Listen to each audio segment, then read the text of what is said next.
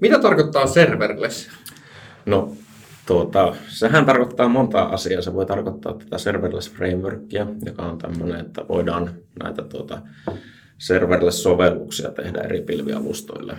Tai sitten se voi ajatella käsittävän tämmöistä tuota, function as a service-tyyppistä alustaa, jonka päälle voidaan sitten rakentaa toiminnallisuuksia. Eli käytännössä me, se vapauttaa kehittäjän siitä, että ei tarvitse ajatella, että mitä, infra. minkälainen serveri niin. sillä pyörii. Infra joutuu ajattelemaan, Kyllä. mutta tuota sen serverihostauksen tämmöisiä yksityiskohtia, niin niistä ja resurssien varaamisesta, niin niistä himpun verran vapaammaksi pääsee. Joo. Kokeillaan vielä toisinpäin, että mitä on lambda-funktiot? No, lambda-funktiot on AWS tämmöinen, eli Amazon Web Servicesin tämmöinen ominaisuus, jolla voidaan tehdä toimintoja, jotka reagoivat erilaisiin eventteihin. Niitä eventtejä voi olla tämmöinen sisään tuleva HTTP-pyyntö, eli vaikka web pyytää mm. jotain urlia. Tai sitten se voi olla tämmöisestä Amazonin SQS-jonosta tuleva viesti tai nippuviestejä tai sitten esimerkiksi CloudWatchista tuleva tämmöinen tuota ajastettu pingi, jonka jälkeen sitten voidaan ruveta tekemään asioita.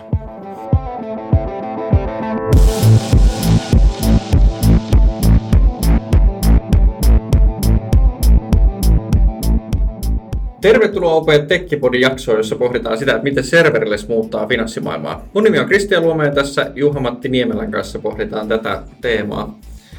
Juha-Matti, mitä sä teet OP-ryhmässä työksessä? Tuota, Pivo-tiimissä, eli Pivo on tämä maksamisen mobiilisovellus. Siellä työskentelen DevOpsin ja backend DevOpsin ja kaikenmoisten integraatioiden parissa. Pivo on ollut yksi kärkihanke, missä me ollaan lähetty liikkeelle serverless tekemisen osalta. Voiko se yleisellä tasolla kuvata, että, että minkälainen muutos tai minkälaisia tehtäviä niin kuin serverless-arkkitehtuurin käyttöönotto on Pivossa vaatinut? Tuota, no, toki tämä infran perustaminen, eli minkälaisia AWS-resursseja me otetaan käyttöön, jotta me voidaan voidaan tehdä tämmöisen serverless-arkkitehtuurin ympärille mm. se backend ja tuota, mitenkä sitten sitä aiemmasta, aiemmasta arkkitehtuurista ollaan sitten siirrytty tähän, missä mm. meillä nyt serverless on, se on vähän semmoinen, joka sitoo kaikki palaset yhteen siinä. Eli se tarjoaa näille mobiiliklienteille rajapinnan ja sitten tarjoaa erilaisia tuota, taustajärjestelmiä, integraatiota, server-to-server rajapintoja ja erilaisten tuota, muualta tulevien herätteiden käsittelyä ja, ja tämmöistä. Miksi Pivossa päädyttiin siihen, että serverless-arkkitehtuuria pitäisi tutkia? Oliko se vaan niin kuin, että se oli kuuminta hottia? tuota, var... Tämä on silleen paha, kun mulla ei ole tuosta historiasta niin, tietää. tuota, joo, siis sehän on myös kuuminta hottia mm. luonnollisesti, mutta yksi tämmöinen syy on se, että tämä serverless arkkitehtuurina tarjoaa kehitysnopeuteen paljon etuja Joo. ja pystyy tiimin eri osat tekemään helpommin itsenäisemmin omia pieniä palasia ja tämmöistä enemmän niin kuin mikropalveluarkkitehtuurityyppistä. Joo, että ei tarvitse käytännössä synkronoida sitten tehtäviä ajatusta tai integrointeja tai deploymentteja ehkä samalla lailla. Joo, ei, ei täysin samalla lailla. Toki aina välillä tulee niitä tuota pullonkauloja, mm. mutta että vapaampaa toimintaa kuin tuommoisen perinteisemmän webbimonoliitin kanssa esimerkiksi. Joo, eli sä, sä mainitsitkin, että se integraatiohelppous on se avain siihen kehitysnopeuden Joo. paranemiseen.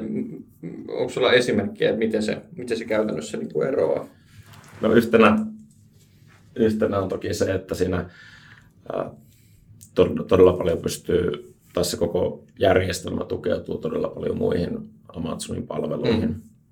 Ja sitä kautta saadaan esimerkiksi HTTP-pyyntöjen reititys saadaan Amazonin API Gatewayilta. Mm. Sinne pystytään tekemään tiettyjä tuota, perusvastausten tuo, mäppäyksiä ja kaikkea tämän kaltaista toimintaa, mm. jaettua toiminnallisuutta vähän eri tavalla kuin sitten taas monoliittia tehdessä.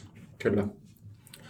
Ja sitten tuota, toisaalta siinä on varjopuoliakin se, että tämmöistä perinteisempää projektia pystyt helpommin ajamaan lokaalisti omalla kehittäjän mm. kun taas serverlessin tapauksessa, on aina jotta saa sen koko infran, niin joutuu sitten deployaamaan enemmän sinne. Toisaalta silloin deployataan enemmän, deployataan useammin. Mm. Se on enemmän semmoista business as usual, eikä semmoinen tuota, pelottava niin. 60-lukuhenkinen laukastaan kuulento. Sormet ristiin. Mutta eikö, mm. eikö tota, niin DevOpsin pitänyt tarkoittaakin? Kyllä. M- miten se käytännössä, niin kuin, kun sä sanoit, että jokaisella, onko niin kuin jokaisella kehittäjällä oma cloud-instanssi koko siitä stackista vai miten se toimii? Uh, uh, kyllä me loppujen lopuksi aika paljon käytetään yhteistä, hmm. yhteistä ympäristöä aina, eli QA-ympäristö, missä, missä riihutaan vapaammin ja Joo. sitten tuota, erilaiset testausympäristöt ja lopulta tuotanto. Niin. Eli sillä tavalla tuossa Stackissa on esimerkiksi Aurora-tietokanta, jossa ajetaan postgreita, niin se on sitten joka devaajalle semmoisen perustaminen olisi hirveän kivaa. Niin, mutta, ja, mutta sitten taas... migraatioskriptit ja muut vaatisi niin kuin mm. tosi paljon, että se niin kuin data, data saataisiin siihen kuntoon, että sillä pystyisi tekemään asioita. No sä oot ollut OP-ryhmässä vähän aikaa. Joo, puoli vuotta, Joo. vähän reilu. Oliko tämä nyt sitä, mitä sä odotit niin kuin finanssiryhmältä, että Java Enterprise? tota, Sitäkin varmasti löytyy, mutta... Joo, kyllä tämä oli vähän erilaista. Tässä sanotaanko näin, että olen pysytellyt täältä poissa jonkun aikaa just siksi, että mulla oli ennakkoluuloja. Joo. Että tämä on vähän erilaista tekemistä. Joo, kun sä ja sanot, että erilaista... positiivisesti niin. yllätyinkin. Että... Joo. Mitkä on ollut ehkä niin kuin ammatillisesti sellaisia kiinnostavimpia alueita, minkä parissa sä oot päässyt tekemään? Tuota, no, koko tämä DevOps-puoli Amazonin palveluiden kanssa hmm. touhuaminen. Ja, ja tuossa skaalassa, mitä Vivossakin sitä Kyllä. tehdään, että kuitenkin se vaikuttaa satoja ja satoja tuhansia käyttäjien arkeen joka päivä. Joo, ja nimenomaan se, että sillä on vaikutusta siihen arkeen, niin, hmm. niin on tosi mielenkiintoinen osa tätä tekemistä. Joo. Sitten mitenkä, no mehän niin kuin mitataan kaikkea mahdollista, mitä keksitään mitata tuossa sekä mm. niin kuin, tuota, bisnesvaatimusten täyttämiseksi että myös sen teknologisen taustan parantamiseksi. Ja Joo. On se mukava nähdä, kun se käyttäjäluku siinä seinällä näytöllä kasvaa. Juha-Matti, mihin sä et käyttä serverless-ratkaisuja? Tämä on varmaan sellainen kysymys, mitä nimittäin niin kuin tällä hetkellä niin kuin toimiala tai ylipäätänsä niin kuin teknologiteollisuus pohtii, että kun serverless tulee, niin on, on selkeästi asioita, mihin me voidaan josta käyttää helpot rutiiniluonteiset toimenpiteet, mutta ehkä me ei vielä niin kuin uskalleta tehdä kauhean monimutkaisia asioita. Että se on vielä kuitenkin niin kuin tietyillä reunoilla, näin mä sen jotenkin itse koen. Pitääkö se paikkaansa? Hmm. Joo, tuossa on semmoisia piirteitä, että jos on todella, todella valtava, valtavista tuota, pyyntömääristä, vaikka puhutaan HTTP-palvelussa, hmm niin silloin siinä saattaa lähteä helposti Joo. hinnat laukalle. Mutta toisaalta taas päästäänkö semmoisiin tilanteisiin Suomen mittakaavassa tai, mm. tai välttämättä ehkä Euroopankaan, niin se on sitten taas eri kysymys. Mm. Riippuu paljon toki bisnesdomeinista. Kyllä. Joo. Ja, sitten, ja toki... sitten semmoiset raskaat isojen datamäärien murskaukset, joita ei jostain syystä pystyisi osittamaan ja rinnakkaistamaan, niin niissä ei välttämättä, että siinä kuitenkin on rajallinen aika, jonka se tuota, monet, monet tämmöiset function as a service-palvelut antaa mm. sille funktiolle käyttöön, että Joo. se rajautuu kuitenkin siihen luokkaan 15 minuuttia puoli tuntia vähän palvelun tarjoajasta riippuen. Sillä ei välttämättä niin kauhean raskasta laskentaa sitten tosiaan tee, niin kuin sanoin. Mm. Että silloin se pitää jotenkin pystyä se ongelma pilkkomaan palasiin ja ajaa sitä rinnakkain. Joo. Ja, ja sitten toisaalta, mitä, mitä keskusteltiin yhden toisen tekkipodin vieraan kanssa, on se myöskin, että regulaatiolta tulee tiettyjä vaateita siitä, että mikä tietynlaisten palveluiden saatavuus on. Ja, ja se varmaan vaikuttaa siihen vielä, että, että missä uskalletaan käyttää uutta ja, ja, ja missä, missä ei. Mutta kuulostaa sen perusteella, mitä sä oot päässyt kehittämään, niin serverless on kuitenkin lunastanut enemmän ja enemmän niitä odotuksia. Näetkö sä sen, että tulevaisuudessa me käytetään serverless teknologiaa, oli se lambdaa tai muuta, niin enemmän. Joo, ja tuota, varsinkin Vivossa meillä näyttää olevan selkeä suunta siihen, että tuodaan enemmän ja enemmän, kun uudistetaan tiettyjä mm. palvelukomponentteja, niin tuodaan ne sitten tähän serverless-ympäristön piiriin suoraan. Ja käytännössä se, se hyöty, mikä näkyy sit Pivon käyttäjille, niin eikö niin, että se, niin kuin, toki Pivo on ilmainen palvelu, mm. mutta et, et, niin OP-ryhmänä me pyritään käyttämään tällaisia valintoja sen takia, että me tehostettaisiin operointikustannuksia ja voitaisiin yleensä antaa, antaa palvelut halvemmalla tarjolle. Mutta toinen on varmaan just se, se niin kuin, että miten nopeasti saadaan uusia ominaisuuksia. Ja kolmas on ehkä se, että, että mitkä ne vasteajat on. Joo, ja sitten vielä siitä, jos hypätään, niin semmoinen kehittämisen ergonomia on myös yksi, Totta. yksi syy. Joo. Mutta että vasteajat ja se, miten tuo saadaan skaalautumaan, niin se tietyllä tapaa siirtää sitä rajaa, missä kohta tulee se skaalautumisen ongelma, niin vielä vähän eteenpäin. Niin aivan, just näin. Me ollaan puhuttu Tekkipodissa siitä, että OPS on nyt lähdetty tekemään ketterää työskentelymallia, missä yksi niin kuin kantava teema on se, että, että mahdollisimman paljon päätöksistä valtaa menisi sinne, missä se paras tieto on. Ja niin kuin mun mielestä esimerkiksi tuo serverless-valinta, se on monesti niin kuin kehittäjien harteilla siellä tiimissä, että mihin kohtaan sitä voi, voi soveltaa. Koetko niin, että sulla on ollut vapautta tehdä päätöksiä noista asioista? Joo, tuota, teknisissä ratkaisuissa niin erityisestikin niin kyllä. Että toki se pitää aina nojata siihen, että mikä on, mikä on historia ja mikä on tilanne nyt, että niin. miten radikaaleja juttuja pystyy tekemään, kyllä. mutta pala palalta voi niitäkin aina muuttaa. Näinpä.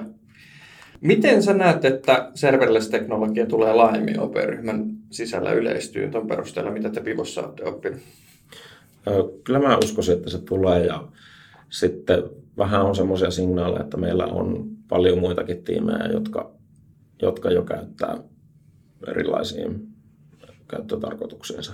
Joo, ja nyt varsinkin kun AVS on, on valittu kehitysalusta, missä, missä enemmän tehdään, niin, niin varmasti niin kuin lisääntyy sitä myötä, kun te pääsette kehittäjien kesken jakaa tätä tietoa. Joo. Siihen liittyen, mistä sä itse asiassa itse saat tietoa ähm, teknologioista ja uusista kehittämisen menetelmistä tällä hetkellä? Tota, louhin pitkin internettiä. Mulla on kerääntynyt vähän semmoisen vanha aika, tai en tiedä vanha-aikaiseen, mutta itselle sopii tämmöinen RSS-feedien seuraaminen. Mulla Joo. on kokoelma blogeja, joita, joita tuota seuraan.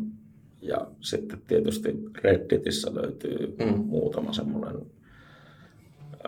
ohjelmointi, webbidevausaiheinen ryhmä, mistä pongaa asioita. Joo. Tuleeko teillä paljon käytyä keskustelua muiden kehittäjien kanssa niin kuin tiimien välillä tai sisällä?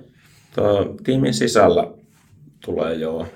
Tiimien välillä ehkä Varmaan toistaiseksi. Jatkossa, jatkossa varmasti enemmän, mutta että tähän mennessä ei ole vielä, vielä itse päässyt ehkä semmoisiin tilanteisiin. Että... Miten sä kuvailisit tota, niin kuin Tekkipodin kuuntelijoille OP-ryhmää työpaikkana kehittäjän näkökulmasta? Tota, no, tämä on semmoinen, missä pääsee vaikuttaa ihmisten arkeen. Mm. Se on niin kuin, yksi semmoinen ihan, ihan niin kuin selkeä juttu. Ei tarvitse tehdä pöytälaatikkoa. Mm. Ja, tuota, ja itse ainakin on päässyt niin kuin tosi nopealla syklillä saamaan tuota ihmisten käyttöön asioita. Ja sitten myös, en tiedä uskaltaako tämä sanoa ääneen. No kokeillaan.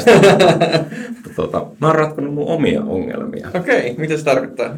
Eli tuota, jos mä oon törmännyt vaikka pivossa semmoisen jutun, Aivan, että joo, joku ei toimi, niin on sitten tuota, an, antanut itselleni luvan katsella itseni pankkidataa ja korjata tämä ongelma. Joo, ja siis toi on ihan totta, että, että siis niinku se motivoi montaa meistä, että ää, kun pankkipalvelut on säännöllisesti arjessa tarvittavia asioita, sellaisia, mitkä me halutaan, että toimii sujuvasti, ja ne vaikutusmahdollisuudet, että voi muuttaa asioita, niin ei tarvitse vaan valittaa internetin kulmalla, vaan mm. voi oikeasti niin kuin tehdä asioita sen eteen. Se on mahtava asia.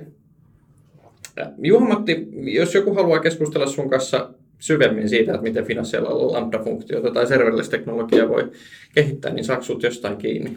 Joo, Twitteristä löytyy nimimerkillä Iiska. Alright. Juha-Matti, kiitos tosi paljon haastattelusta. Ja, kiitos.